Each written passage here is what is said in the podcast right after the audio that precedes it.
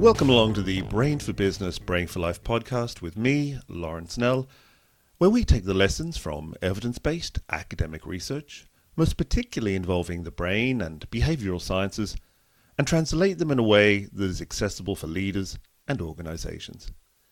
I'm delighted to welcome to this episode of Brain for Business, Brain for Life Dr. Wendy Ross. Wendy is a senior lecturer at London Metropolitan University. She is particularly interested in serendipity and its role in creativity and innovation. Her research explores how we can best foster these at both an individual and at an organizational level. She has published research on collaborative creativity as well as serendipity and creativity. She's an invited member of several international networks and has been asked to talk about her research in Europe and the United States.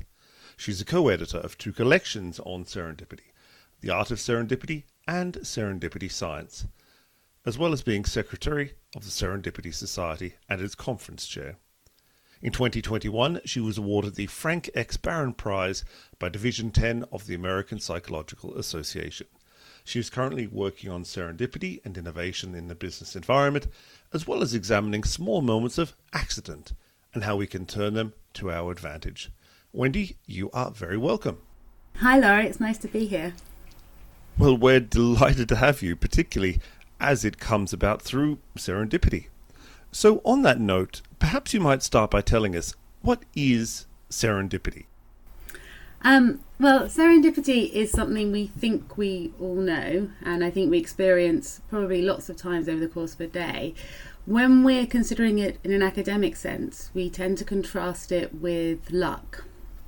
Um, and in fact, in a sort of colloquial sense, we tend to collapse, collapse luck and serendipity. But when we're approaching it from the sort of scientific aspect, we, we actually contrast the two of them. So, for researchers in serendipity, luck is something which happens to us. As we go through the world, something will happen to us, and we're very passive in it. Whereas serendipity requires the active involvement of the agent. So, at its base, it's it was it comes from a word coined by Horace Walpole, which um, the, the word serendipity, and he said it was a mixture of accident and sagacity. And it's this sort of bipartite nature which makes it interesting to researchers across all sorts of different domains because it allows us to see how luck interacts with our own personal attributes or our own broader sort of organizational attributes to create and to foster a, a positive outcome, really. So yes, so serendipity is, is, those two things. It's accident in the environment, and then it's the the personal factors and the personal capabilities, as it were, of taking advantage of those accidents. So, can you tell us then what are some real world examples of serendipity in action? Surely there must be some that, that are out there that people can relate to. Yes, I think so. So um, the most obvious one is Alexander Fleming's discovery of penicillin. So all sorts of things happened, and it's a useful one to unpick, and it is often unpicked by the literature, partly because it's the most famous one, and then secondly because it's quite useful to distill some of the things that are that are important in serendipity. So Alexander Fleming um, came came in after Christmas, and it had been an unseasonably warm Christmas, and he was particularly messy, and hadn't washed up a petri dish. And within this petri dish, a mould had grown, which had killed the bacteria that was originally originally in there. Um, this mould had had had flown up from an asthma lab below. So there's a whole series of things that shouldn't have happened in order for this this thing to happen. Um, Fleming noticed it noticed that the noticed that something had happened, remarked on it to people around him, sort of sent out the samples to various different people, and it was picked up quite a while later um, by some researchers in Oxford who could see the benefits of what was happening here and this sort of bacterial um, killing um, properties of what of what Fleming had discovered right the way through then to um, just before the Second World War, it was really picked up by the US military who were keen to develop it. And at that same point, there was somebody called Mary Hunt who found a way of, of developing, of growing the penicillin on a, on a much larger scale, just wandering through a market and finding a mouldy melon, which is why she's unfortunately got the name of Mouldy Mary in a lot of the stories of this. But um, what happened then? There was all sorts of things that happened in there. There was the, the accident and the the uncontrollable sort of intrusion of environmental chance within the story. Fleming's own personal qualities of, of noticing the accident and and understanding what it meant and, and being able to see that something has happened that's important right way through then to existing networks that could foster and develop that so that then eventually it became well penicillin which we have now and the the outcome then currently is positive although the more stuff you hear about the sort of superbugs and super resistance you wonder whether this will be a story of, of Zemblanity, sort of in, in 200 years' time, when people say, well, look, if Fleming hadn't discovered this, then we would have never had this super resistance, who knows? So that's, that's, that's a common one that's used often to describe really all the different facets that are needed to make serendipity happen. It's interesting because when you tell that story about Fleming and, and, penicillin, it reminds me of the the quote from Louis Pasteur, something along the lines of in, in the fields of observation, chance favors only the prepared mind. So if we think about Fleming and penicillin and serendipity, does that suggest that it's more than just good luck and good fortune, but actually it is really bringing together that that contextual expertise and knowledge along with that dose of of luck and uh, that that perhaps leads to insight and, and future discovery. Yeah, I think so, and I think I think that different um, different areas of the field and different areas of academic research will emphasise more one part or the other and it, it, sort of pushes it tends to swing backwards and forwards about whether or not we view it as a capability as something that a person or an organization does or whether we view it as something which is more focused on the material world and, and the chance world. But really serendipity requires three things. It requires it requires the original trigger accident so it requires um, something happening which is unexpected and unintended, and, and, and uh, as as Pek van Andel calls it, an, an anticipated datum. Something arises that we weren't expecting. So that's that's and that's the luck part really, but for serendipity, it has to be more than that. It requires this prepared mind, exactly as you said from um, Pasteur's quote. So it requires somebody that's able to see and to recognise that and to act it and act upon it and have to have the skills to do that. Um, and it also requires this this act of noticing. You have to notice what's going on around you, and that's partly to do with the prepared mind, but it's it's more than that. So you can actually have the right person in the right place, but they don't notice what's going on. And so all those three of those things are necessary for the moment of serendipity. And then beyond that, as with all discovery, it, it, nothing none of these things happen in a vacuum. So all innovation and all discovery happens within a sort of growing network of people.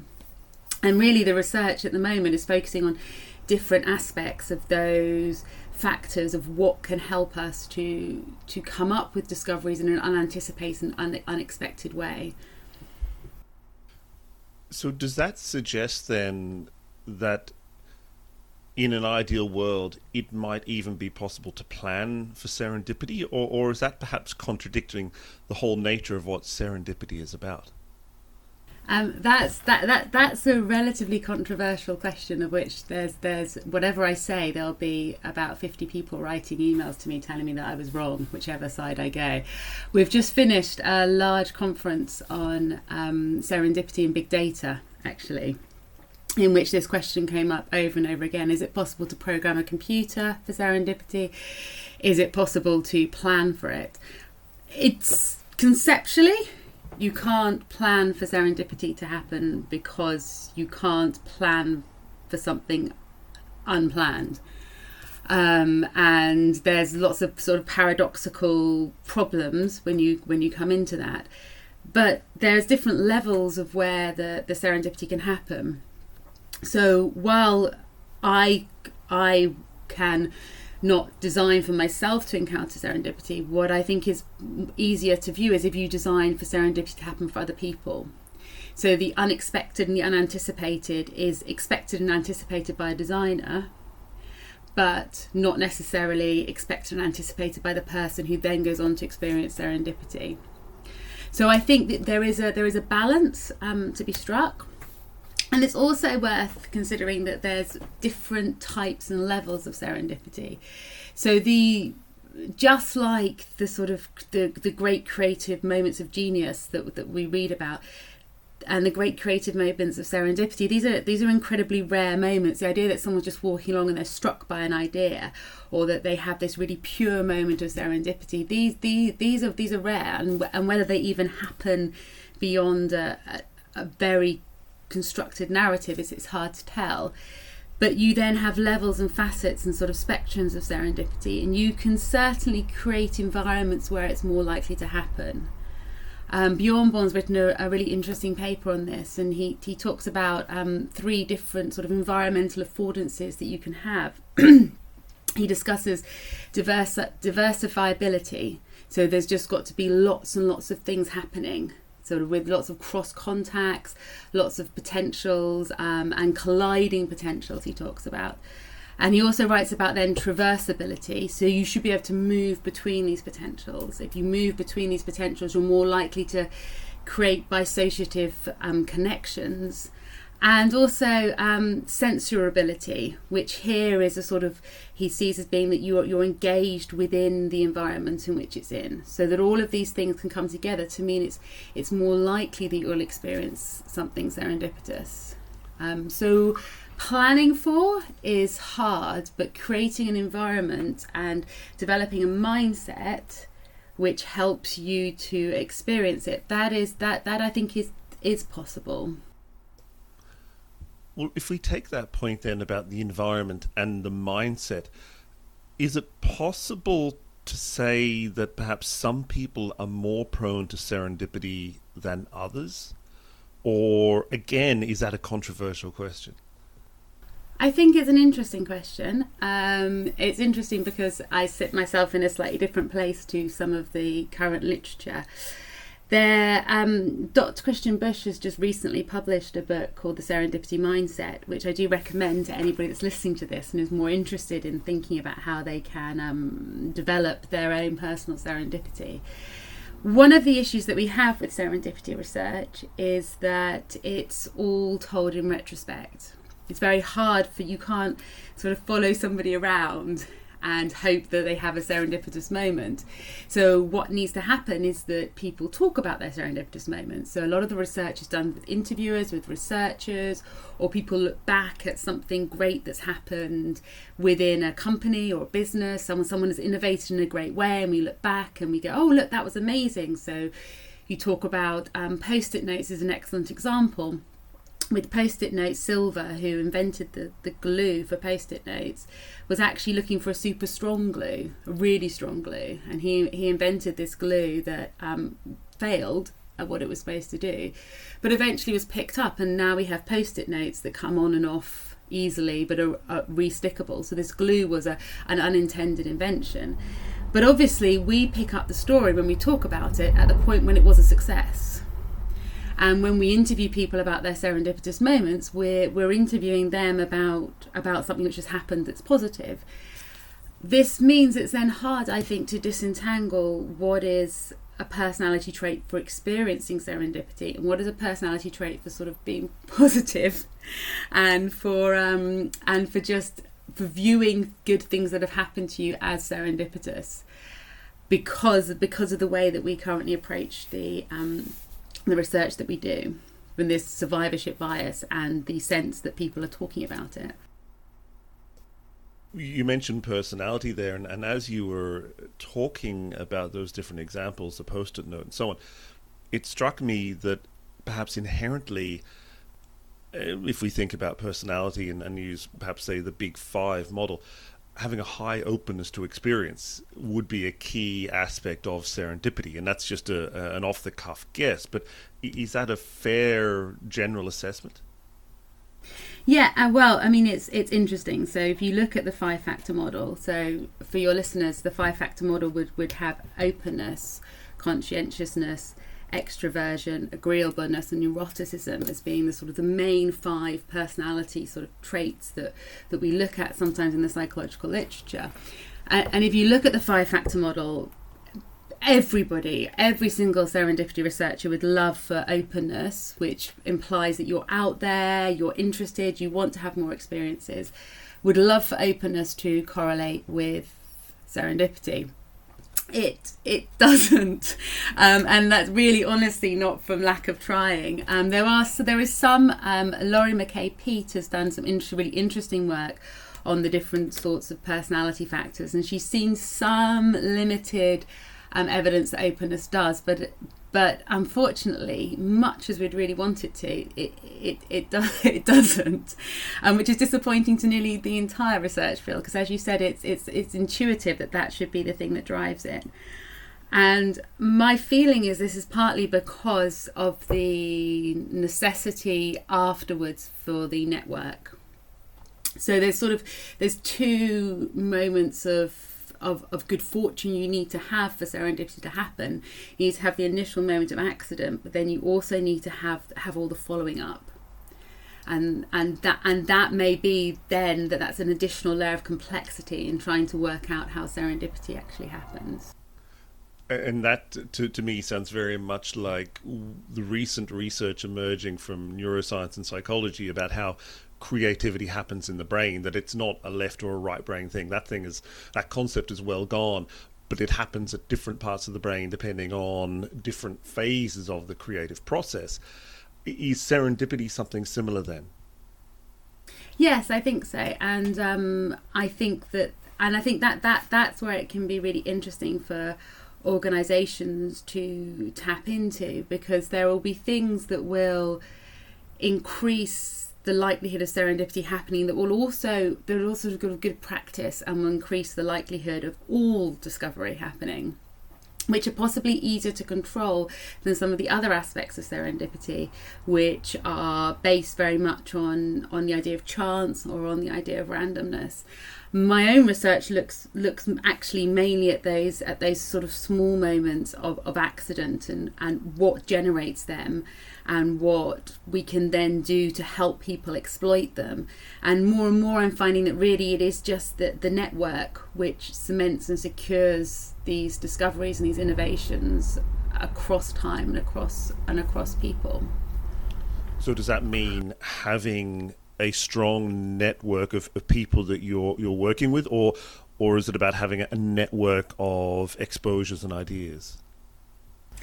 I think both. I think both are probably equally important. Um, one is sort of in the preparation phase. If you're if you are more aware of things that are going on, you're more likely to make the connections. So you're more likely to see your unexpected data. You're more likely to um, to recognize it for what it is. There's a, there's a lovely story of an astronomer whose name just escapes me this second. It's an astronomer who sees, um, who's looking at, at maps, um, overlays, and she's sort of playing, she's playing with them, and she spots something, and it's, it's a wonderful discovery, and she spots it just through overlapping and playing them. Now, if I had been in that situation, I never would have. I could have played with these these films for as long as I liked. Right, I don't have the knowledge and I don't have the understanding to um, even know what overlapping these things would mean. And your networks and your training and the people there will help you to develop that knowledge and that understanding so that when these things occur within your field of expertise you'll be better placed to recognize them and to and to notice them. But then once that's happened it's also really important that the that you do something with that noticing. And so it's that it's that it's that act of noticing which is fostered by, by, the networks. And then after that the, the networks come in and can help you to to enact the chance to to make that act of noticing into something. And both those parts are equally important for people to experience and for a serendipitous outcome to to occur. Okay. So if we we think about serendipity in perhaps sort of very practical and, and tangible terms and not to say that what you've been discussing so far hasn't been practical or tangible, but in terms then of innovation and creativity, is is serendipity a necessary part of those two processes, or is it just a, a potential aspect of it? What role does it really play? Um, I don't think you could claim it's necessary.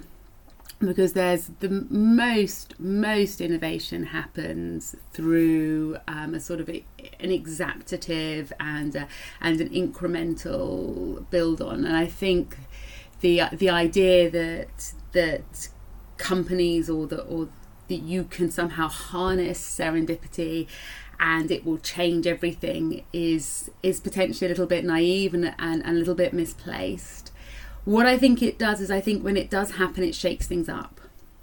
And there's a there's a paper by Arfini in which she calls serendipity game changing.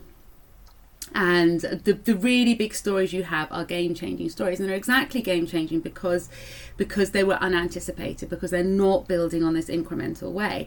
So it's it your if the the companies and the people that will experience these serendipitous events are likely to then have quite a there's an interesting um, Sebastian Olma's written an interesting book on this and what he says about is there's a discrepancy between effort and results often when it comes to serendipity.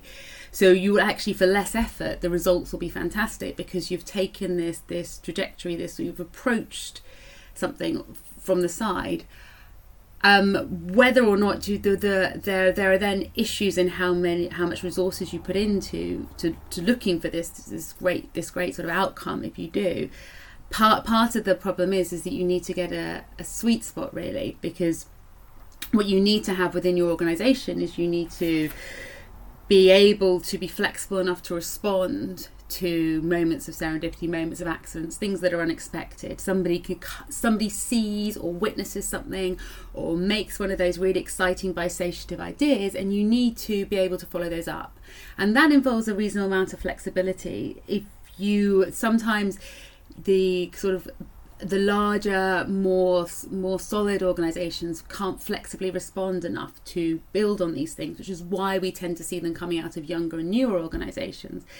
But on the other hand, serendipity also requires a, an acceptance of failure because because it is it is unplanned because it is un, unanticipated there's no guarantee that it will actually result in something good happening. So creating there, there's a cost to creating a, a serendipitous um, environment and a serendipitous sort of plan or policy, which you therefore need to be able to absorb as, as an organisation. So there's something, there's a sort of a, a spot within an organisation or a person in which they that flexibility and also the existing resources to buffer against some forms of failure are quite important. And tolerance for failure is important to allow serendipity to happen because there will always be a much higher risk in a serendipitous suggestion or, or outcome does that also suggest that if an organization were thinking about how they might take more advantage of serendipity, that perhaps going down the pathway of you know, the traditional innovation skunk works might be worth considering if you're able to, to have certain areas and, and groups within an organization that are allowed to foster serendipity while also having other parts of the organization that allow uh, or support the development of ideas. So would would that be worth looking at? Yes, I think so, and I think that's probably one of the sort of the the, the, the ways to to create it and to foster it to have to have the different organisations and the different parts. Um, I mean, there are there are really quite concrete things you can do. There, it's, um, Google put in whatever with the sort of like the water cooler conversation, but allowing people to meet people they wouldn't normally meet. There's several um, what they call there's there's these random coffee. Um, the one I know is the random coffee trials, where you, an organisation will just everyone can sign up to it, and you're just assigned somebody to randomly have coffee with from within that organisation. And it used to be you'd actually go and have coffee with them, and now obviously you you Zoom call them and you have an awkward sort of 15 minute conversation.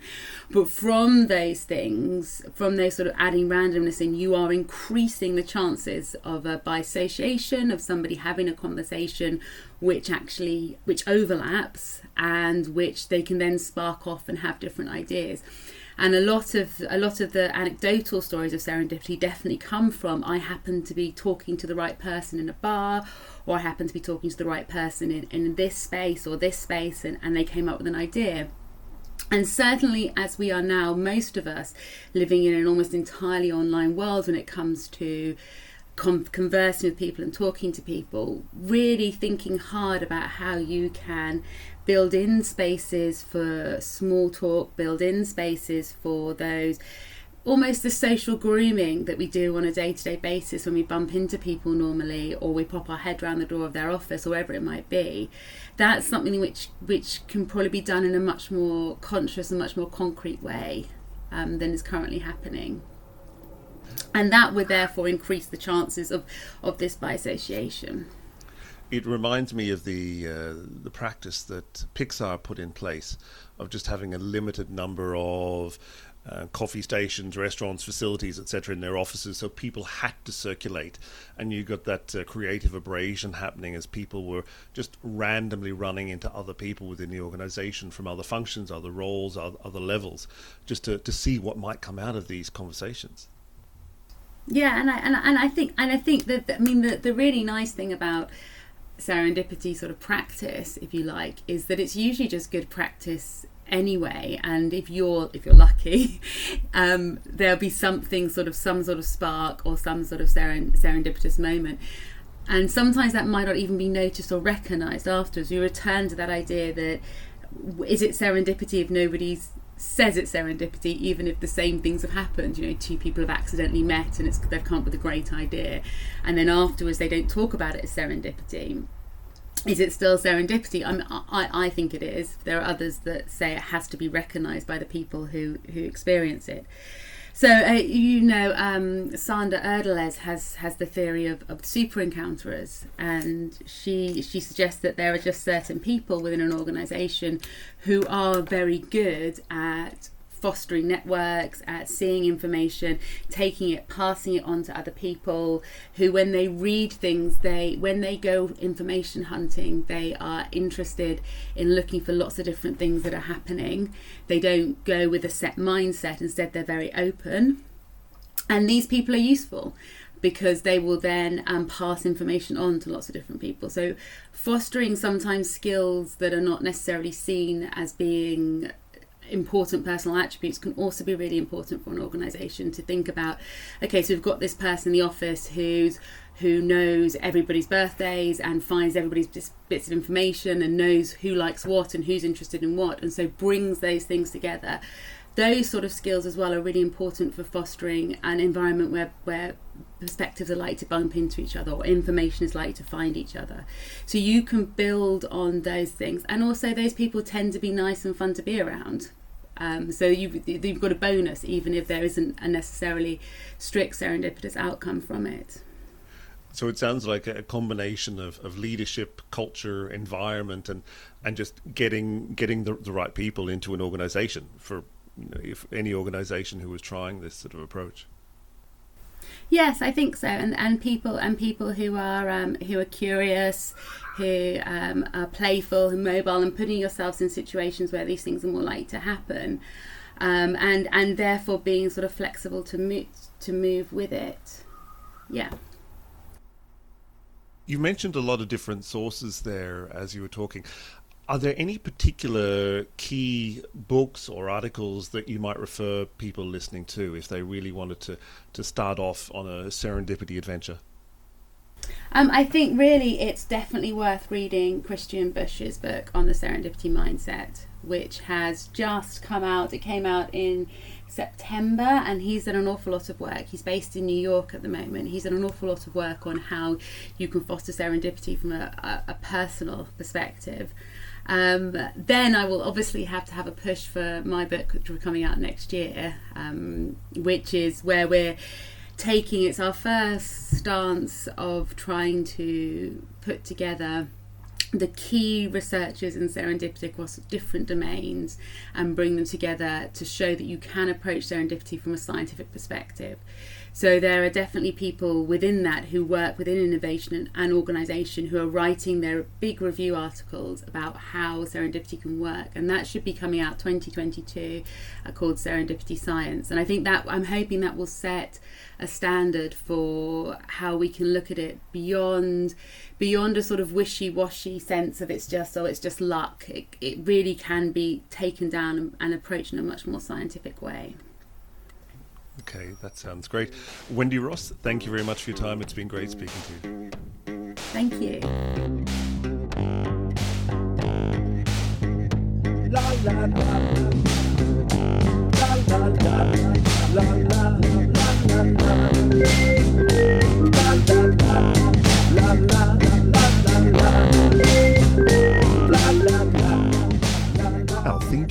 La La Song, Electronic Beat Time, and Dream Sequence by Lorenzo's Music is licensed under an attribution, share, and share alike license.